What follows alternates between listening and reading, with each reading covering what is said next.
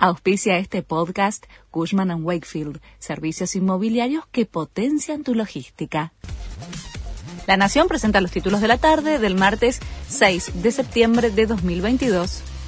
El fiscal Carlos Rívolo pidió investigar las comunicaciones de la custodia de Cristina Kirchner.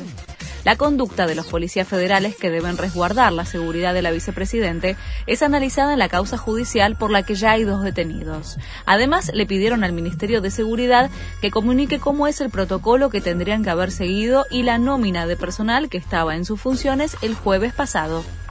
A los 87 años murió la periodista y escritora Magdalena Ruiz Guiñazú. Desde hace algunos días no participaba de su programa Magdalena y la noticia deseada en Radio Mitre debido a complicaciones en su estado de salud. Además de su labor en los medios, publicó piezas de ficción y tras el final de la última dictadura fue miembro de la Comisión Nacional sobre la Desaparición de Personas. Referentes de la política despiden a Magdalena. El presidente Alberto Fernández resaltó su inmenso trabajo en el periodismo y su defensa de los derechos humanos.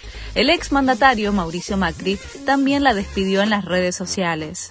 Se destacó por su enorme valentía. Nadie pudo callarla nunca. Siempre dijo la verdad, escribió Macri sobre Magdalena. Se cancelaron los shows de Justin Bieber en la Argentina.